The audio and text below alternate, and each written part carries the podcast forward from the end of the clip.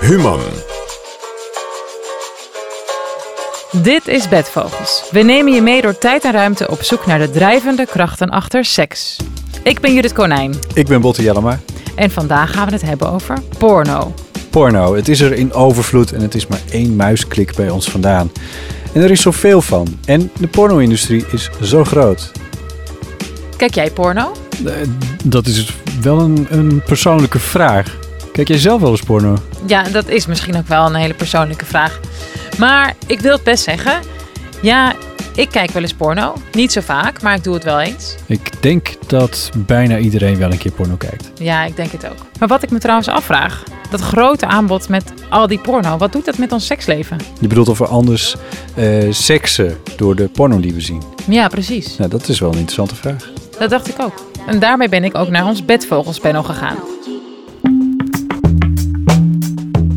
Dan had je erotische televisie op vrijdag, zaterdagavond. Ja, vast. Ja, dat is Jaren geleden. Nou, dat, daar ging ik wel goed op. Maar ik kijk nu niet. Maar dat was wel echt heel even. Ik masturbeer eigenlijk nooit zonder porno. Ik kijk zelden porno. Grappig genoeg, eh, vrouwen vaak heel erg dingen fijn vinden die je doet waarvan ik dan eigenlijk denk, hé, hey, die heb ik uit porno. Dus Ik kijk geen porno, maar ik weet heel goed wat ik lekker vind. ik vraag me wel eens af in hoeverre de seks die ik heb beïnvloed is door de porno. Ik kijk ook geen porno.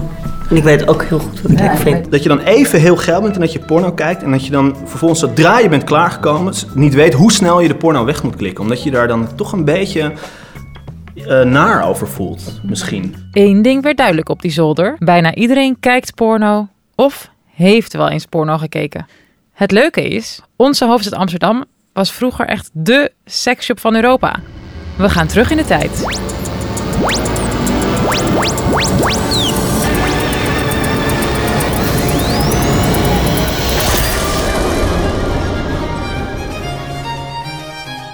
We zijn in het Amsterdam van de 17e eeuw, de Gouden Eeuw. Amsterdam bloeit.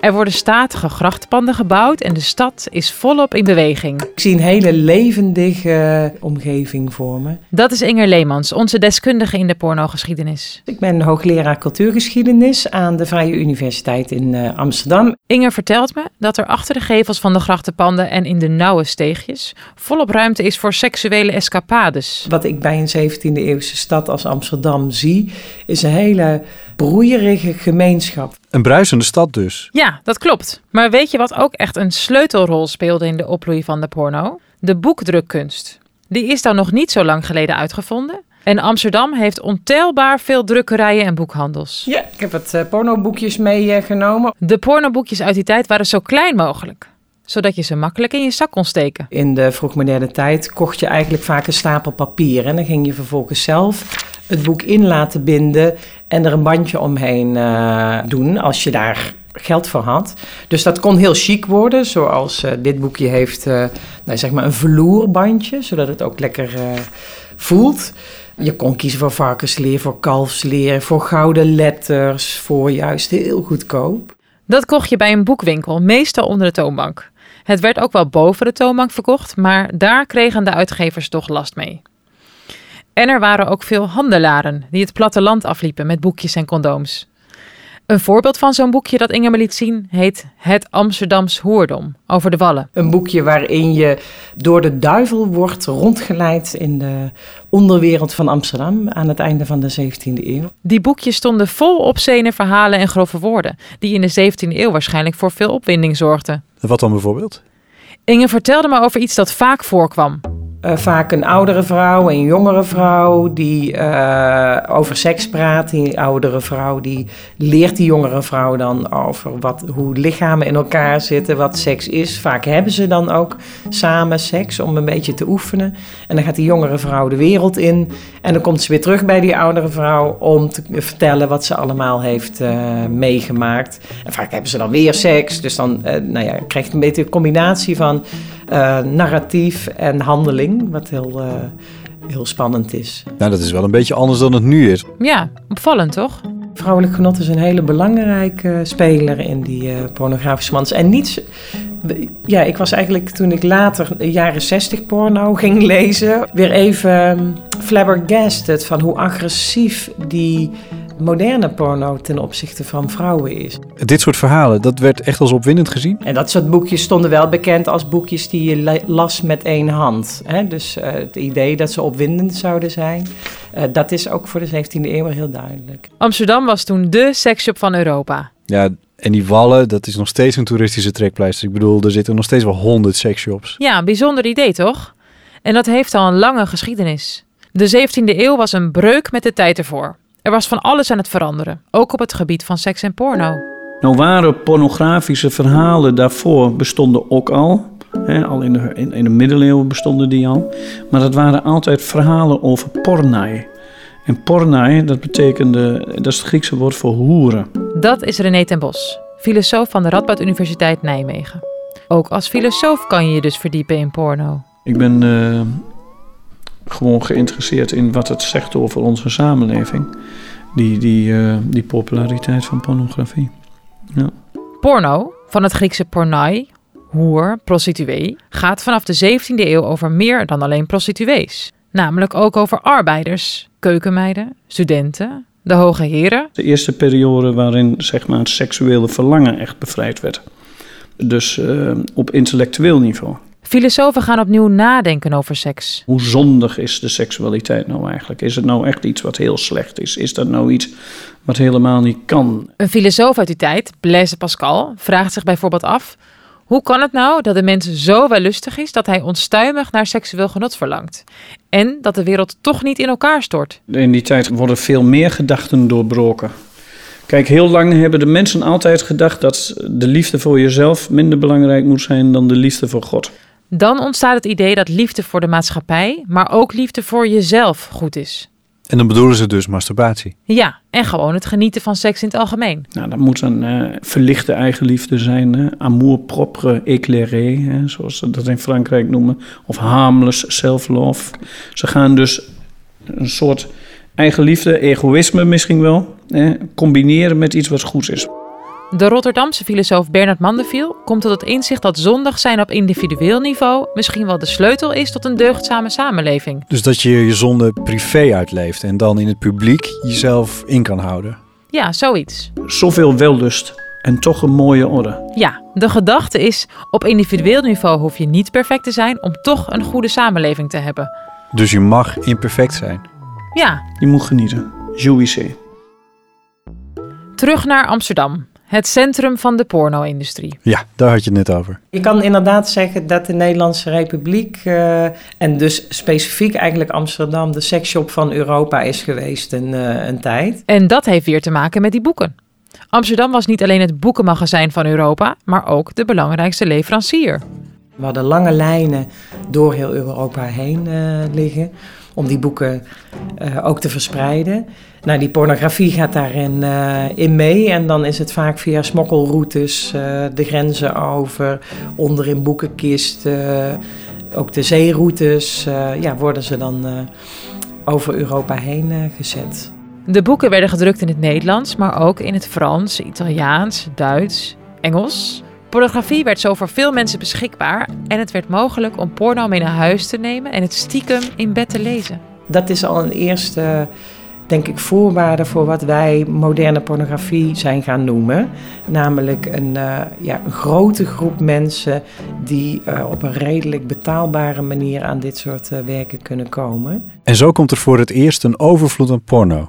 Is dat wat ze zegt?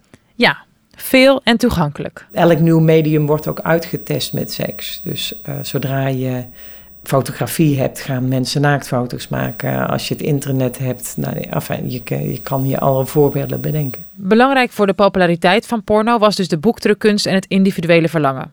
Maar eigenlijk, zeggen Inger en René, komt dat vooral voort uit één belangrijk ding. Iets dat we nog altijd kennen. En dat is? Kapitalisme. Ah ja, porno en het grote geld. Ja, inderdaad. Het is natuurlijk de gouden eeuw, ook van de handel. En om de markt te laten bloeien, zijn kopers nodig. Daarvoor moet je eigenlijk een soort van crave hebben. Iets hebben in je hoofd dat zegt ik wil meer, ik wil anders, ik wil mezelf status kunnen geven via de dingen die ik koop. En dat heeft ook veel te maken met driften. Ook, dat is, daar zit een lichamelijk aspect bij, uh, zou je kunnen zeggen. Het meer willen. Het constant uh, meer willen. Ah, iemand verleiden om iets te willen. kapitalisme draait om het bevredigen van verlangens. Niet langer om het bevredigen van behoeftes. Jij drinkt ook een eh, wijntje zonder dat eh, jij de- denkt aan de vraag: is dat wel nodig? Of jij doet ook allemaal dingen die eigenlijk niet nodig zijn, waar je geen behoefte aan hebt. Ik citeer een eh 17e eeuwse Engelse econoom. Die zegt, ja, the wants of the mind become the needs of the body. Dingen die we in onze hersenen willen, worden echt lichamelijke impulsen. Lichamelijke verslaving aan producten, daar zit ook een seksuele kant aan. Kapitalisme is het systeem waarin we ook verlangen naar dingen die we niet per se nodig hebben. Als er ergens een verlangen voor is, is er een markt. En die markt die bedient die verlangens. Porno en kapitalisme hebben dus alles met elkaar te maken? Absoluut. Seks zelfs. En dat zien vroegmoderne verkopers ook. Dus ze gebruiken vrouwen en vrouwenlichamen bijvoorbeeld om te verkopen. Ook op straat. Titelprenten van boeken, een soort posters zeg maar, werden in het openbaar opgehangen om het publiek te verleiden. Nou ja, dat gebeurt eigenlijk nog steeds met de huidige reclames. Ja, en de kerk klaagde er in de 17e eeuw zelfs al over dat je bijna geen stap op straat kon zetten zonder bloot te zien. Ja, dat vindt de SGP nog steeds. Dus dat idee van het gebruik van vrouwen, seksualiteit, liefde om mensen tot kopen aan te zetten. Dat is maar één voorbeeld, denk ik, van hoe kapitalisme of hoe ja, eh, commerciële samenlevingen en seksualiteit met elkaar samenhangen. Het verlangen werd volop uitgebuit. En de porno-uitgevers probeerden klanten ook voor de langere termijn aan zich te binden. Uitgevers zeggen van nou, als je dit leuk vindt, hou vol, hou vol, want binnenkort komt er weer wat nieuws.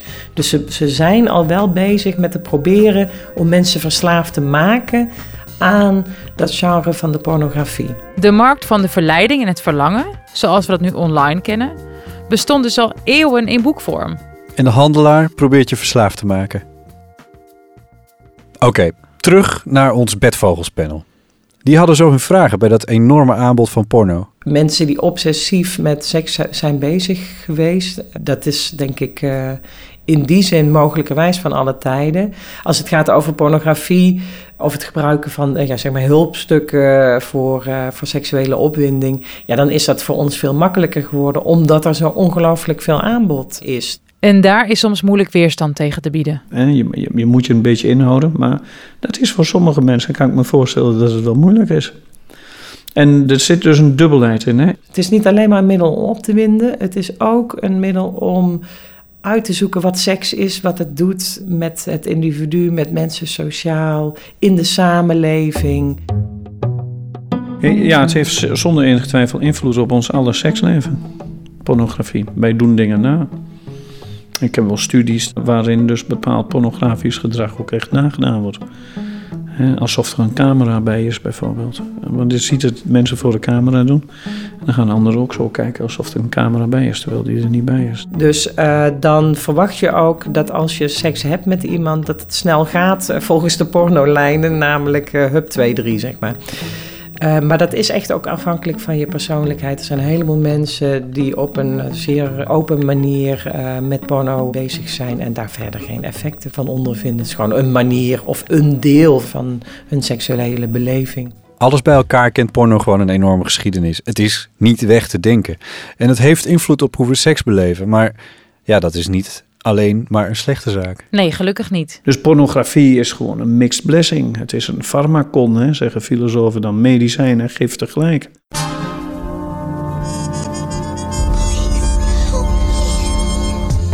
Dit was Bedvogels. Gemaakt door Jan van Grunsven, Judith Konijn en Christel Sunter voor Omroep Human en NPO Lab.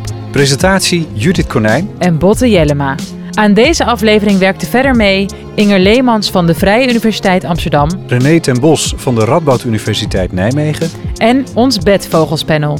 Techniek Alfred Koster. Wil je meer weten over onze serie? Kijk op www.human.nl slash bedvogels. En we zijn natuurlijk te downloaden via onze website, iTunes en via je podcast-app. En het helpt ons als je bij iTunes een reactie achterlaat. Tot de volgende keer.